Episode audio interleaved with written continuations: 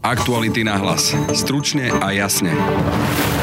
Najúspešnejší liek zatiaľ po roku a pol výskumu dokáže redukovať mortalitu možno o 10%, zatiaľ čo vakcína o 99%. Tak ja neviem, ale to už na základnej škole by sme mali vedieť, že 99 je trošku viac. Bohužiaľ tie nefarmakologické prístupy majú len minimálny efekt, čo sa týka priebehu pandémie, ale teraz máme tu nástroj, ktorý výrazne vie zredukovať mortalitu. Pre mňa nie je racionálne ho nevyužiť. Jediným účinným nástrojom voči pandémii je veda a aktuálnou odpovedou vedy na COVID je vakcína, hovorí renomovaný slovenský vedec Peter Celec.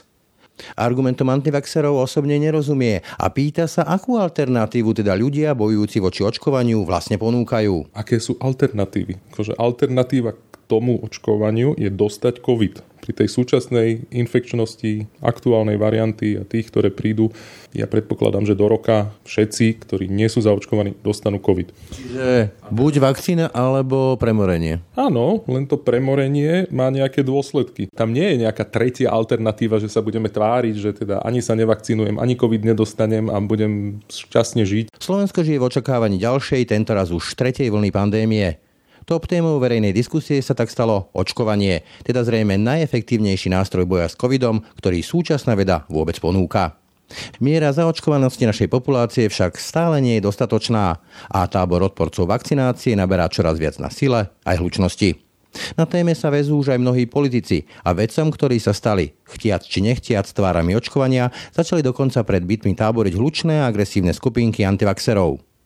Argumentuje sa údajne nízkou účinnosťou vakcíny, jej prípadnými nežiadúcimi účinkami alebo experimentálnosťou očkovania voči covidu. Lekár, patofyziológ a molekulárny biológ Peter Celec je z úrovne našej debaty zhrozený. Antivaxerom odkazuje, aby nabrali odvahu a o vakcínach sa porozprávali napríklad s pozostalými po obetiach covidu. Toto by som sa chcel akože spýtať všetkých antivaxerov, že či by teda sa nevedeli porozprávať aj s tými pozostalými a nech teda podiskutujú na túto tému. Počúvate aktuality na hlas. Dnes o vakcínach, očkovaní, liečbe covidu, ale aj o stave našej verejnej debaty na tieto témy. Pekný deň vám želá Braň Robšinský. Slovensko aktuálne vehementne rieši otázku očkovania a tak povediať je v očakávaní nejakej tretej vlny koronavírusu. No a aj o týchto témach budem hovoriť s Petrom Celecom, lekárom, patofyziológom a molekulárnym biológom. To som si musel normálne naštudovať, čo, čo všetko vy ste. Koľko vlastne máte škôl? Tak, áno. Dobre. Takže čo hovorí kapacita ako vy na tú tému očkovania, respektíve sme v očakávaní nejakej tretej vlny. Čo je teda podľa vás tou kľúčovou odpovedou na nejakú tretiu vlnu koronavírusu? No vrátiť sa v čase a zaočkovať ideálne 100% populácie. To je ono. To sme nestihli, respektíve nezvládli a už ani nestihneme a nezvládneme, takže tá tretia vlna príde a už ide len o to, že ako bude vyzerať. To samozrejme neviem. Čiže očkovanie je to kľúčovou odpovedou, ale tak e, na Slovensku tá debata sa pomaly zvrháva aj cez niektorých politikov, aj cez e, niektoré verejné postavy a vlastne to, čo sa deje na sociálnych sieťach, až do podoby, že vakcína je ako keby synonymum nejakej smrti a zmeny DNA. Ako to vnímate vy, tento post? Hľadám slušné výrazy, ale nepoznám ich. No, je to zvláštne, ale toto je naozaj otázka skôr pre psychológov, sociológov toto ja asi neviem vysvetliť.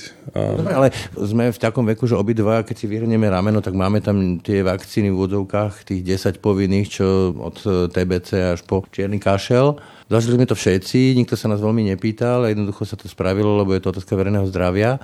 A dnes dokonca lekári, a nie jeden lekár vystupuje voči očkovaniu a teraz nejde o to, že má to nejaké negatívne účinky, nemá to 100% účinnosť, ale hovorím, stáva sa to akoby synonymom zabíjania. No ale to nič nemení na moje predchádzajúce odpovede. Ja vám viem povedať fakty, ktoré vychádzajú zo štúdií. Ja viem, že najúspešnejší liek zatiaľ po roku a pol výskumu dokáže redukovať mortalitu možno o 10%, zatiaľ čo vakcína o 99% tak ja neviem, ale to už na základnej škole by sme mali vedieť, že 99 je trošku viac.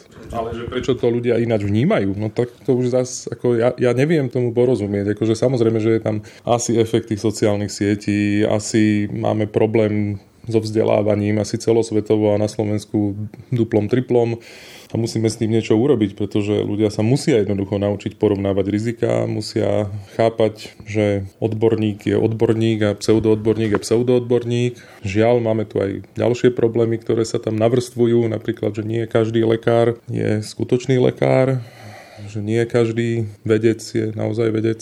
Skúsme rozoberať do tých vlastných radov, ako je teda možné, že, že ľudia, ja neviem, myslím, že to bol dokonca šéf nejakých komor špecialistov a, a tak ďalej a dneska to vehementne, vášnivo bojuje voči očkovaniu. Hovorím, nejde tu o debatu, že či to má nejaké negatívne účinky a či to má 100% účinnosť, ale akože zásadne nie. To ako, kde sa stala v tom vzdelávaní lekára chyba? Ja to neviem vysvetliť, ale viem, že je to veľký problém. Jednoducho potrebujeme selekciu na všetkých úrovniach. Ako ja viem rámcovo šoferovať, ale to neznamená, že teraz pôjdem, ja neviem, do formuly.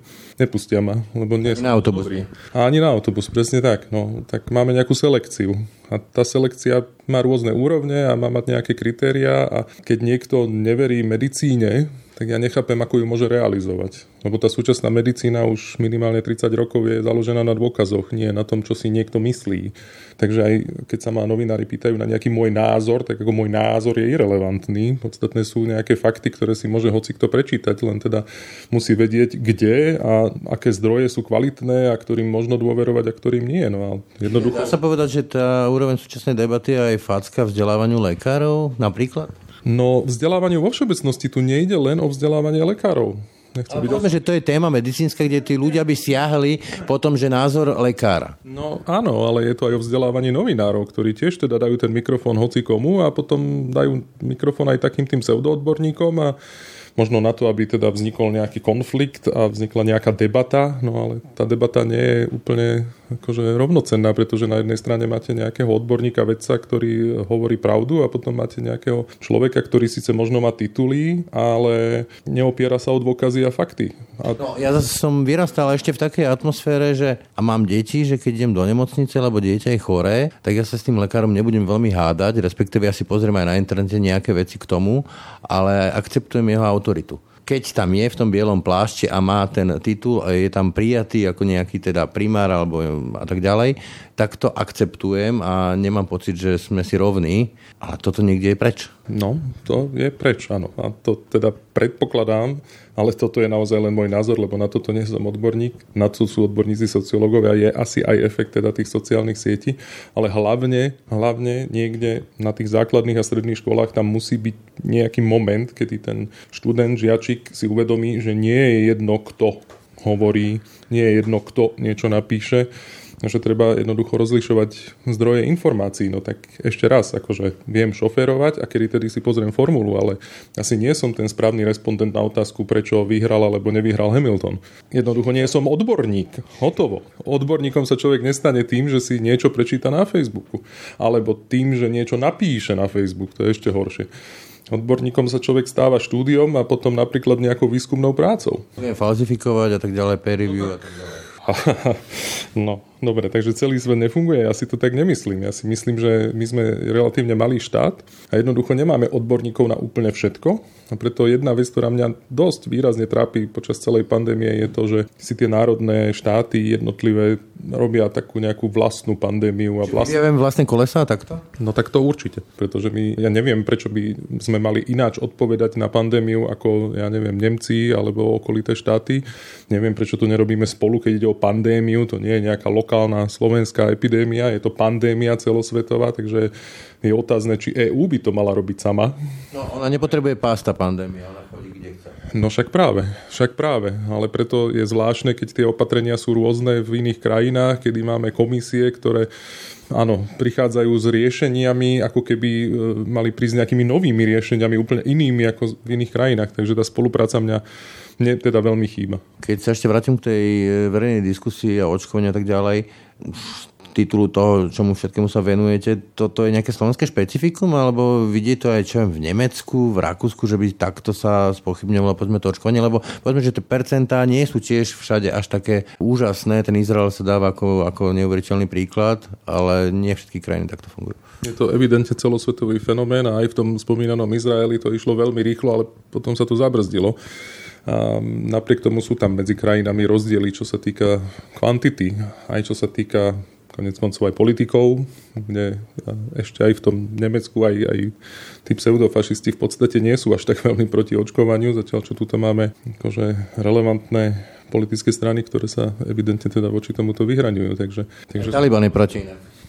Dobre, vážne. Poďme teraz k, si rozobrať niektoré tie zásadné výhrady k tomu očkovaniu. Účinnosť. Ako uvádza sa napríklad, čo viem, Izrael ako taký príklad, že je skoro celý zaočkovaný, napriek tomu tam tá delta zúri a je to argument proti tomu, že vlastné očkovanie nemá zmysel. Má teda zmysel? No to je asi taký argument, ako keby ste povedali, že niekto má bezpečnostný pás a napriek tomu umrel.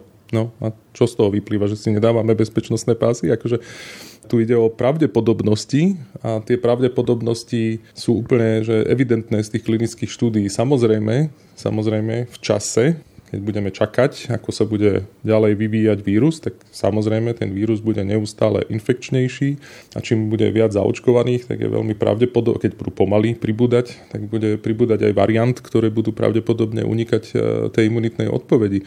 No ale aké sú alternatívy? Akože alternatíva tomu očkovaniu je dostať COVID. Pri tej súčasnej infekčnosti aktuálnej varianty a tých, ktoré prídu, ja predpokladám, že do roka všetci, ktorí nie sú zaočkovaní, dostanú COVID. Čiže buď vakcína alebo premorenie. Áno, len to premorenie má nejaké dôsledky.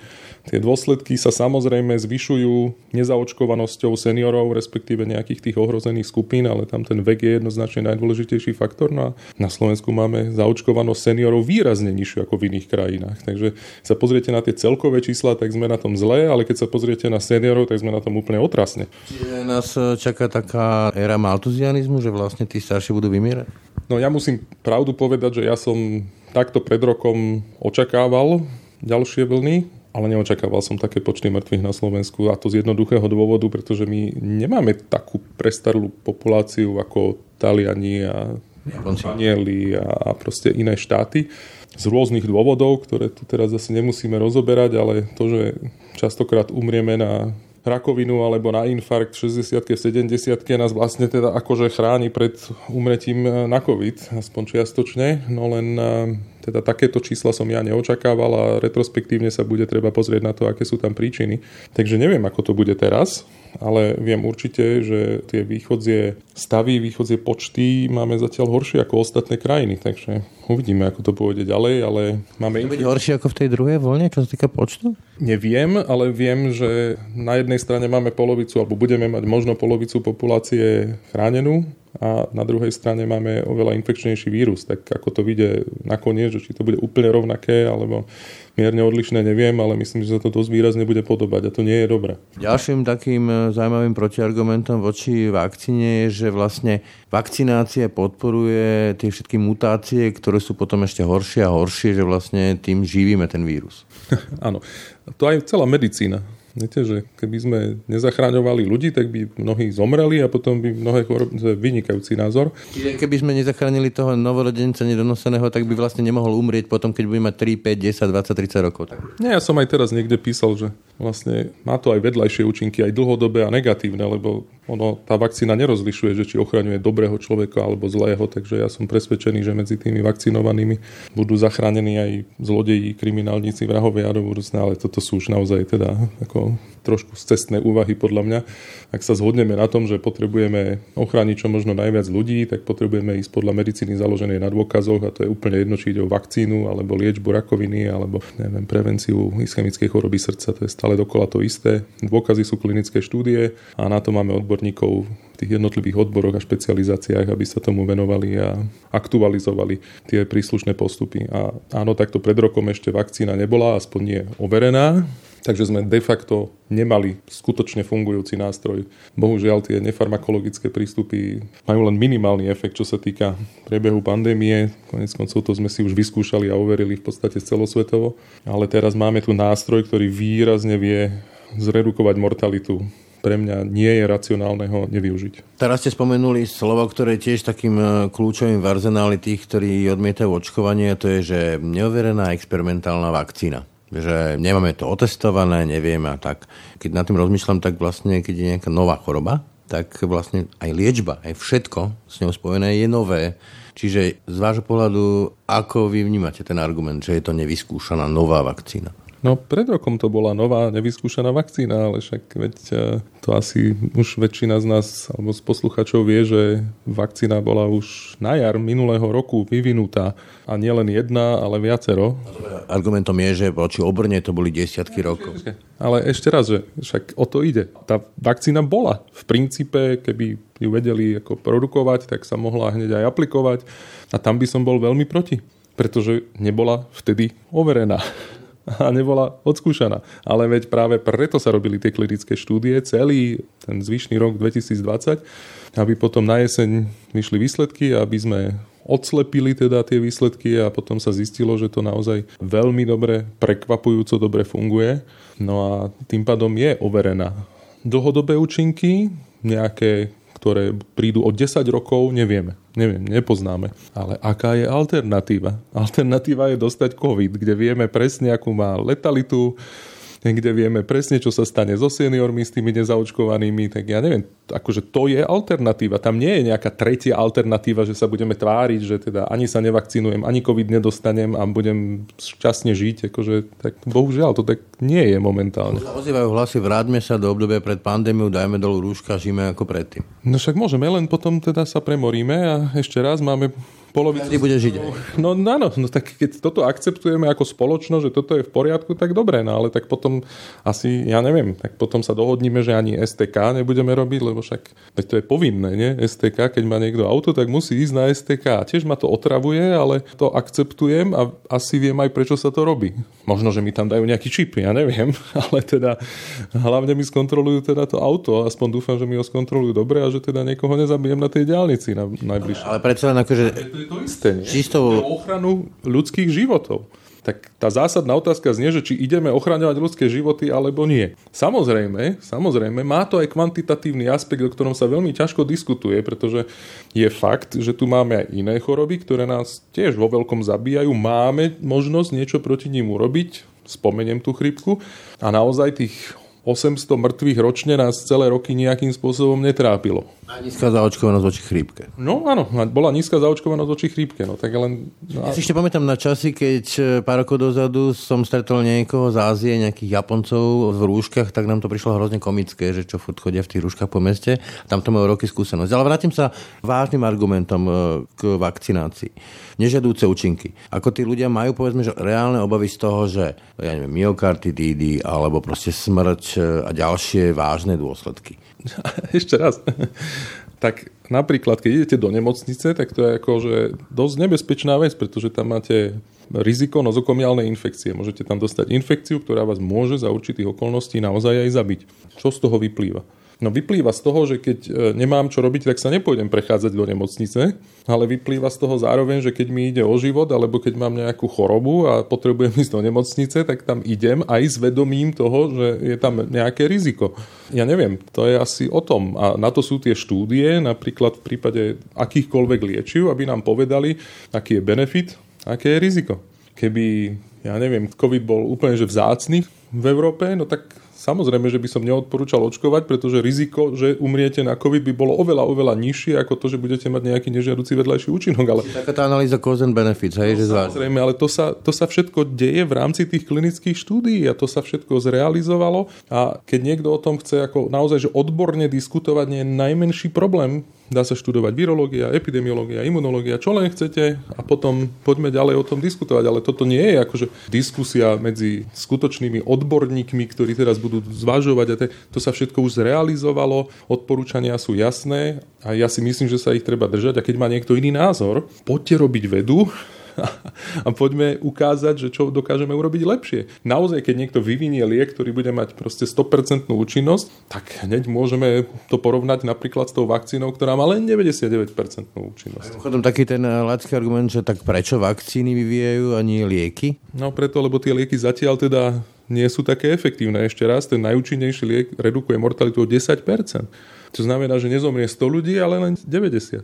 predstavte si, že jeden z tých 90 je ten váš príbuzný. Ako, nič moc. No nič moc. No. A teraz sa spýtajte všetkých tých príbuzných pozostalých, ktorí teda majú tie umrtia v rodinách alebo medzi priateľmi, že či by neboli radi, keby pred rokom bola tá vakcína. Akože len toto by som sa chcel akože spýtať všetkých antivaxerov, že či by teda sa nevedeli porozprávať aj s tými pozostalými a nech teda podiskutujú na túto tému. Keď už teda musíme byť taký emocionálny, čo podľa mňa je úplný nezmysel, lebo ešte raz, čo sa ja mám čo rozčulovať kvôli STK, tak sú tu iní odborníci, napríklad tí servisáci niekde v tom servise, ktorí teda mi pozrú to auto, skontrolujú alebo opravia alebo čokoľvek iné a keď tomu nerozumiem, tak to nechám na nich. Keď tomu chcem rozumieť, lebo si myslím, že neviem čo tam robia, tak to musím nejakým spôsobom naštudovať, zistiť, vyriešiť, naučiť sa, možno, že dostať aj nejaký ten certifikát.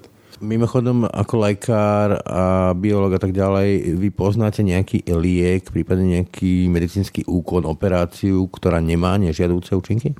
Všetko má nežiadúce účinky, keď nie priame, tak určite nepriame, takže určite všetko. Všetko má vedľajšie účinky a práve preto treba dobre zvažovať, práve preto nie je dobré aj v prípade liečby covidu vyskúšať hocičo, lebo to tak nefunguje, že keď vyskúšam niečo, čo sa mi zdá byť neškodné, takže to už je v poriadku. Bohužiaľ, akože keď sa pozriete na to, ako sa aj liečili pacienti, tak okrem toho, že sa liečili veľmi variabilne, nielen v čase, ale aj v priestore na Slovensku a že sa na Slovensku liečil ináč, ako mnohokrát ako v zahraničí, ja to vidím ako problém, pretože na mnohé tie lokálne slovenské odporúčania tak nejak neboli dôkazy. A nebolo to zlyhanie skôr systému, že ľudia si hľadali všetky tie ivermektiny a neviem, ešte horšie veci, že im nebol poskytnutý nejaký protokol, že neboli tí lekári na telefóne, ktorí im povedali jasne čo, ako, kedy. Jasné, že tam je systémový problém a ten problém nie je len teda v tom, že lekár nebol na telefóne, ale mnohokrát aj teda lekári aplikovali rôzne lieky, ktoré teda nemali dôkazy, ale ešte raz, práve preto by sme mali spolupracovať a snažiť sa, nehovorím, že vrátiť sa k Rakúsku-Uhorsku, ale aspoň vo V4 v Československu a v optimálnom prípade v rámci EÚ tak nejak spoločne riešiť takéto problémy, ktoré naozaj nie sú lokálne. Chodom do tých neoverených, nedobrých riešení zahrňate aj ten povestný Ivermectin? Samozrejme, lebo na ňo neexistujú dôkazy, že funguje, naopak existujú dôkazy, že nefunguje. Nemám čo ďalej riešiť. Akože keď, ja nehovorím, že nefunguje v zmysle, že nemôže pomôcť, ale neexistuje dôkaz, že pomáha. A to je problém. Takže keď ho niekto prinesie, tak super, ale zatiaľ tie klinické štúdie, ktoré sa zrealizovali kvalitne, správne, tak jednoznačne ukázali, že ten benefit tam nie je. A keď niekto nemá chuť a čas čítať siahodlhé elaboráty z odborných štúdií, tak na to existujú guideliny, protokoly Lightlinien, ktoré dáva Robert Koch Inštitút alebo CDC, FDA a na základe toho sa človek veľmi rýchlo zorientuje a tam je to napísané. Je tam napísané, že napríklad aj Ivermectin, ale aj pri iných liečivách je napísané, že sa neodporúča podávať, ale pozor, mimo klinických štúdií. Čo to znamená? To znamená, že v rámci klinickej štúdie je v poriadku. To znamená, že keď napríklad niekto si myslí z lekárov, z odborníkov, že dávkovanie nebolo dobré, načasovanie nebolo dobré v tých klinických štúdiách. Výborne, tak môže naštartovať klinickú štúdiu, kde zvýši tú dávku, dá to vtedy, keď treba tým správnym pacientom a potom sa ukáže, že či to funguje a možno sa to zmení. Opäť e, metodologicky vedecky urobené, dobre, ale ten protiargument hovoríte Robert Koch alebo Šukl alebo CDC by znel Big Pharma. To poznáte, nie? Zaplatený, Pfizerom sponzorovaný. Samozrejme. Tak e, dve veci. Poprvé, Všetkým odporúčam potom sa teda neliečiť ničím od farmaceutických firiem, to je úplne optimálne, aj pri iných chorobách. No a vážne, však sa pozrite, koľko farmafíriem a koľko vakcín neprešlo cez tie klinické štúdie. Respektíve teda prešlo a zistilo sa, že teda nefungujú, nie sú optimálne. Veď tam akože sú naozaj big pharma mená, ktoré nakoniec museli, žiaľ Bohu, teda uzavrieť túto kapitolu. Vycúvali. A, a, No aj Sanofi, aj mnohé ďalšie firmy, to radšej nemenujem, ale ale mnohí mysleli, že pôjdu do toho a nakoniec nešli, pretože sa ukázalo, že tie ich produkty neboli také optimálne ako tie, ktoré nakoniec schválené boli. A nakoniec myslím si, že veľmi pekným gestom bolo, keď e, pomohli teda s produkciou tých vakcín, ktoré, ktoré boli schválené a ktoré sa ukázali byť ako účinné tým ostatným svojim de facto konkurentom, vtedy, keď to bolo treba najviac. Čiže, keď to zhrniem, jedinou relevantnou odpovedou dnes na COVID je podľa vás očkovanie. V takom prípade je kľúčová logická otázka, prečo teda nepovinné očkovanie? Nemyslím si, že je to jediná odpoveď. Myslím si, že v skutočnosti tá naozaj jediná odpoveď je veda, výskum. Tá veda, ktorá nám priniesla účinné vakcíny a informácie o ich účinnosti a tá veda, ktorá nám nepochybne prinesie aj nové liečivá, veď neustále, to ako momentálne myslím... Opra- že opravím sa, ak, ak správne chápem, že zatiaľ je vakcína tu jedinou kľúčovou odpovedou, kým nepríde nejaká liečba zmysluplná? Ešte trošku to vylepším. Naozaj je to jedinou odpoveďou veda, pretože tá veda bude naďalej skúmať napríklad aj to, že či sú stále účinné tie vakcíny, či treba tú tretiu dávku, či treba nejaký update, nejakú aktualizáciu vzhľadom na to, že sa mení sekvencia toho vírusu či teda naozaj prídu na trh nejaké lieky, ktoré pomôžu redukovať tú mortalitu viac a tak ďalej. 3000 klinických štúdí beží po svete, všelikde, ktoré testujú rôzne prístupy, rôzne liečebné prístupy, rôzne preventívne prístupy. Akože to neprejde deň, že by sa niečo nové neobjavilo, niečo, čo by nás posúvalo nejako ďalej. Len žiaľ nie každá vec, ktorá sa objaví a ktorá sa ukáže v prvej fáze ako účinná alebo na nejakých in vitro modeloch a podobne, tak e, nie vždy prejde až teda do tej tretej fázy a nie vždy sa podarí ukázať, že naozaj funguje. No. Ale povedzme, že dnes v tom auguste na Slovensku tou kľúčovou odpoveďou odpoveďou je teda to očkovanie a sa vrátim k tej otázke. Ak teda je tou kľúčovou odpoveďou, prečo nepovinné? Z vášho pohľadu bolo by to správne? Hm. Ja mám strašnú averziu voči povinným veciam. Ja mám problém aj s tou STK, ale akceptujem to, lebo teda asi väčší odborníci ako ja na danú problematiku teda sa uzniesli, že teda je to povinné. Ja viem, že momentálny stav je taký, že čím budeme mať viac zaočkovaných, tým bude menšia ďalšia vlna, tým budeme vedieť lepšie čeliť tejto pandémii. To viem. A neviem, ako to dosiahnuť. Myslím si, ale je to len môj názor a opäť zase sociológovia nech na to odpovedia naozaj, tí majú aj nejaké dáta k tomu. Myslím si, že keby to bolo povinné, tak budeme mať ešte viacej ľudí, ktorí proti tomu budú bojovať už len tak, že trucu z princípu a tak. A to nie je cieľ. Cieľom je mať viac zaočkovaných. Motivovať a tá cesta, že poskytovať nejaké výhody. Máme to v niektorých gastropodnikoch a niektoré firmy dávajú istým spôsobom najavo, že budú zvýhodňovať očkovaných. Ono sa to interpretuje ako apartheid, segregácia. Je? Lebo to sú skôr bonusy, nie malusy pre tých, ktorí to neurobili. Áno, no tak ide o to, ako sa na to človek pozerá. Samozrejme, že sa na to človek pozerá ináč, keď je zaočkovaný a keď nie je zaočkovaný. Ale s týmto problém nemám, samozrejme tie všetké finančné motivácie a lotérie a podobne, tak s tým už akože vnútorne mám veľký problém. Dobre, ale mala by sa spoločnosť rozdeliť na tých, ktorí sa očkujú a neočkujú v tom slova zmysle ako to STK. Že na cestu môžu iba tie auta, ktoré majú tú STK a splňajú povedzme, že pásy alebo prílby cyklista a tak ďalej. Mal by to tak fungovať aj v prípade očkovania na COVID, že spoločnosť sa rozdelí na tých, ktorí sú očkovaní a nejakým spôsobom vyvinuli nejakú aktivitu a tých, ktorí tú aktivitu nevyvinuli a nie sú očkovaní? No ale to nie je umelé delenie. To je akože každého jedného slobodné rozhodnutie a bude mať nejaké dôsledky o pár mesiacov. No a tak to je, nie? Aj pri iných veciach. Nemyslím, si, že, tak nemyslím si, že to je delenie v zmysle, že niekto to tu delí. To sa delíme my sami. My, akože našimi slobodnými rozhodnutiami. Je naozaj na zváženie, do akej miery je slobodným rozhodnutím, ja neviem, neočkovať sa pre zdravotníkov, alebo teda u zdravotníkov, alebo u tých, ktorí sa starajú o seniorov, nejakých tých domov dôchodcov a podobne. Tam ale zase to nie, potom... to nie je medicínska otázka. To je ja ako... zase kladiem otázku, či keď povedzme nejaký zdravotník slobodne sa rozhodne neočkovať, či ja ako otec pacienta alebo pacient poviem, ja nechcem takého zdravotníka. No, ani ja nechcem takého zdravotníka, ale aké to má riešenie v zmysle... Že vo svedomí? No tak, neviem, o rok už budeme riešiť iné problémy, ale Zatiaľ si to asi budeme musieť nejakým spôsobom aj spoločensky pretrpieť. Musím sa priznať, že mňa strašne mrzí, viete čo, mňa strašne mrzí to testovanie, to celoplošné. Hlavne to prvé. Keby to proste celoplošné testovanie nebolo, možno, že by sme si ten taký ten... Balík nedôvery? To zhodilo tú dôveru k štátu, inštitúciám, k vede? Neviem. To nebolo dotiahnuté? Alebo... No tak vede to zas, to by som snáď nebral, lebo však vtedy sa najviac nadávalo na vedcov, v podstate aspoň niektorých, čo bolo teda tiež ako nechutné. Ale taký ten náboj toho, že spolu niečo vyriešime, sme si mohli nechať na tú vakcínu. Myslím si, že keby, keby sme možno, že ja neviem, proste urobili nejaký taký víkend a zaočkovali sa celá populácia koľko to bolo, 80, cez 80% myslím sa zúčastnilo toho testovania, keby sa cez 80% zúčastnilo vakcinácie, ktorá sa dala zrealizovať de facto za jeden víkend, keď už bolo dosť vakcín, alebo aj teraz. Možno, že... Premerhali sme si akoby spoločenský kapitál tým testovaním? Tak by som to nejako asi naformuloval, áno, taký tú ochotu urobiť niečo spoločne proti nejakému spoločnému nepriateľovi, proti nejakej proste proti nejakému veľkému problému to sme si asi vtedy premrhali a myslím si, že teraz je to skoro až nereálne, čo je smutné. Mimochodom, vy ste sa tiež istým spôsobom angažovali na tom vlastne, že vyvíjate spôsob testovania cez sliny. Tak ten náš výskum je taký konzervatívny. No, my sme už aj v minulosti riešili, že na čo sa dajú využiť sliny. A objavili... Vieme čítať, tak?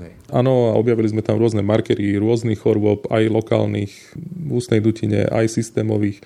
A merali sme tam hormóny, merali sme tam markery oxidačného stresu a v podstate bolo úplne prirodzené, že keď začala pandémia a všetci robili nazofaringeálne výtery, tak nás napadlo, že či by sa to teda nedalo zachytiť aj v slinách. Veľmi rýchlo sme prišli na to, že áno, ale samozrejme to je niečo, čo robí celý svet Neznamená to, že ten výskum lokálny nemá význam samozrejme, lebo keď veľa ľudí robí, tak každý prispieje nejakou drobnou dobrým vylepšením. My sme napríklad otestovali všetky možné publikované testy, ktoré teda boli v odbornej literatúre publikované, plus sme to vylepšili o nejakú chemickú modifikáciu. To teraz nie je dôležité, takže participovali sme na tom a teraz ešte naďalej pracujeme intenzívne na výskume patogenezy covidu, toho ťažkého. Chceme zistiť takú tú kľúčovú vec, ktorú v podstate ešte stále napriek roku a pol výskumu celosvetového nevieme zodpovedať, že prečo zrovna seniory sú tak postihnutí ťažkým covidom a prečo tá mortalita je tak vysoká práve u seniorov, to sa nevie. My máme nejaké nápady a tie momentálne testujeme, ale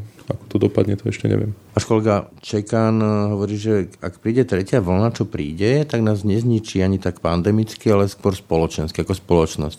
Aký máte vy pocit z toho, čo tá pandémia urobila s našou spoločnosťou a robí?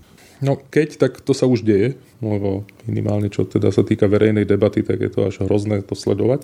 Neviem, aké dôsledky to bude mať, ale snažím sa byť optimista, pretože ja, ja stále tam vidím aj nejaké také drobné pozitíva, lebo aj tá diskusia, aj keď je emotívna, aj keď akože rozdieluje spoločnosť, nakoniec môže viesť niečomu pozitívnemu. Napríklad k takému tomu poznaniu, že niekto mal pravdu, niekto možno, že nie, že aj pre nás vedcov je to úplne že fantastické. Ja som si nikdy nemyslel, že je možné v priebehu 3 čtvrte roka akože naozaj zrealizovať tie klinické štúdie a ukázať napríklad efektivitu nejakej vakcíny.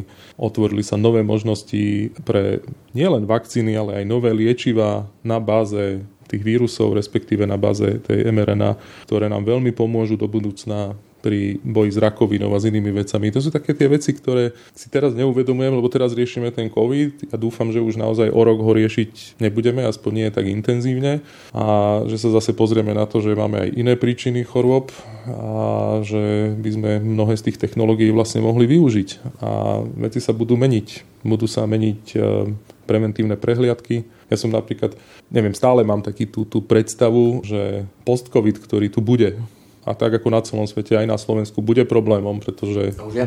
už je a ešte bude viac, keď teda nebude ten akutný COVID taký dominantný, tak eh, tu budeme mať odhadujem 10 tisíce ľudí, ktorí budú mať nejaké problémy, ktoré budú veľmi variabilné. Bude treba nakoniec predsa len vytvoriť nejaké centrá, nejaké špecializované ambulancie alebo nejaké, nejaké strediska, kde by tí pacienti mohli chodiť a to by mohli byť tie strediská, ktoré by do budúcna sa mohli pretaviť do formy nejakých preventívnych centier, kde by človek zase tak kvázi bezbariérovo mohol len tak prísť na preventívnu prehliadku, aby to nebolo také komplikované a tým zachránime tisíce a tisíce ľudských životov len na Slovensku, možno aj každý rok.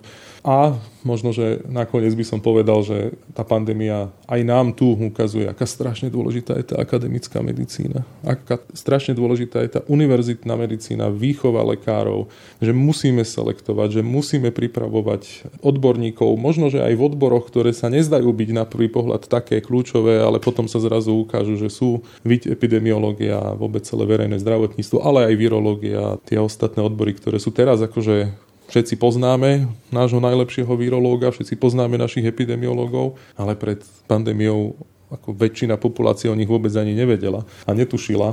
A, a je dôležité... A zároveň sa stali aj synonymami akýchsi nadávok už v časti verejnosti. Toto je také šokujúce pre mňa. No tak áno, ale to nie je ich chyba, to je chyba možno, že tej časti spoločnosti, ktorá to takto vníma alebo vidí a oni si budú musieť nejakým spôsobom, alebo mali by si nejakým spôsobom vyhodnotiť, že ten, či ten ich postoj je teda úplne správny a že ešte raz, že či prečítaním alebo nedaj Bože napísaním nejakého facebookového statusu sa človek stane odborníkom alebo dlhoročným výskumom v danej oblasti. Ja myslím si, že odpoveď je z tohto hľadiska jasná a keď príde na lámanie chleba a teda ten príbuzný ochorie a bude tam ležať niekde, tak tá perspektíva sa zrazu potom úplne mení a samozrejme tá osobná skúsenosť je žiaľ mnohokrát potrebná. No. Ale ešte raz, akože z celosvetového hľadiska význam vedy jednoznačne sa ukázal plnej miere ako extrémne dôležité. Čo by sme tu robili teraz bez tej vakcíny? Akože čo? to, ja neviem, či si to niekto vie predstaviť, ale pri tej letalite a pri... My sme sedeli doma niekde všetci po tých lockdownoch. Áno, len teda z niečoho treba aj žiť a teda ten lockdown nemôže byť do nekonečná. To znamená, že samozrejme, že matematici a epidemiológovia to vedia aj vyrátať, ale už teraz môžete narátať, koľko stovák a možno aj tisícov ľudských životov zachránila vakcína už teraz na Slovensku. Už na tú jar. Povedz, aký je pandémia medzinárodná, tak sa ukázalo, že tá odpoveď, teda veda je tiež medzinárodná. To je asi to kľúčové. To je úplne samozrejme a bolo by dobre do budúcna naozaj, že globálne problémy riešiť globálne, alebo aspoň teda spolupráci s inými krajinami. To je samozrejme tiež ponaučenie, ktoré dúfam, že si zoberú mnohí. Peter Celec, ďakujem za rozhovor. Pekný deň. Tak, to bolo z dnešných aktualít na hlas už naozaj všetko. Od júla naše podcasty prechádzajú na letný režim, na aký ste zvyknutí z minulého leta či z vianočných prázdnin. Inak povedané, denne nebudú vychádzať dva podcasty, teda ranný podcast Ráno na hlas a večerný podcast Aktuality na hlas, ale namiesto nich bude vo všetkých našich kanáloch jeden jediný denný podcast. Pekný deň a pokoj v duši praje. Brani Dobšinský. Aktuality na hlas. Stručne a jasne.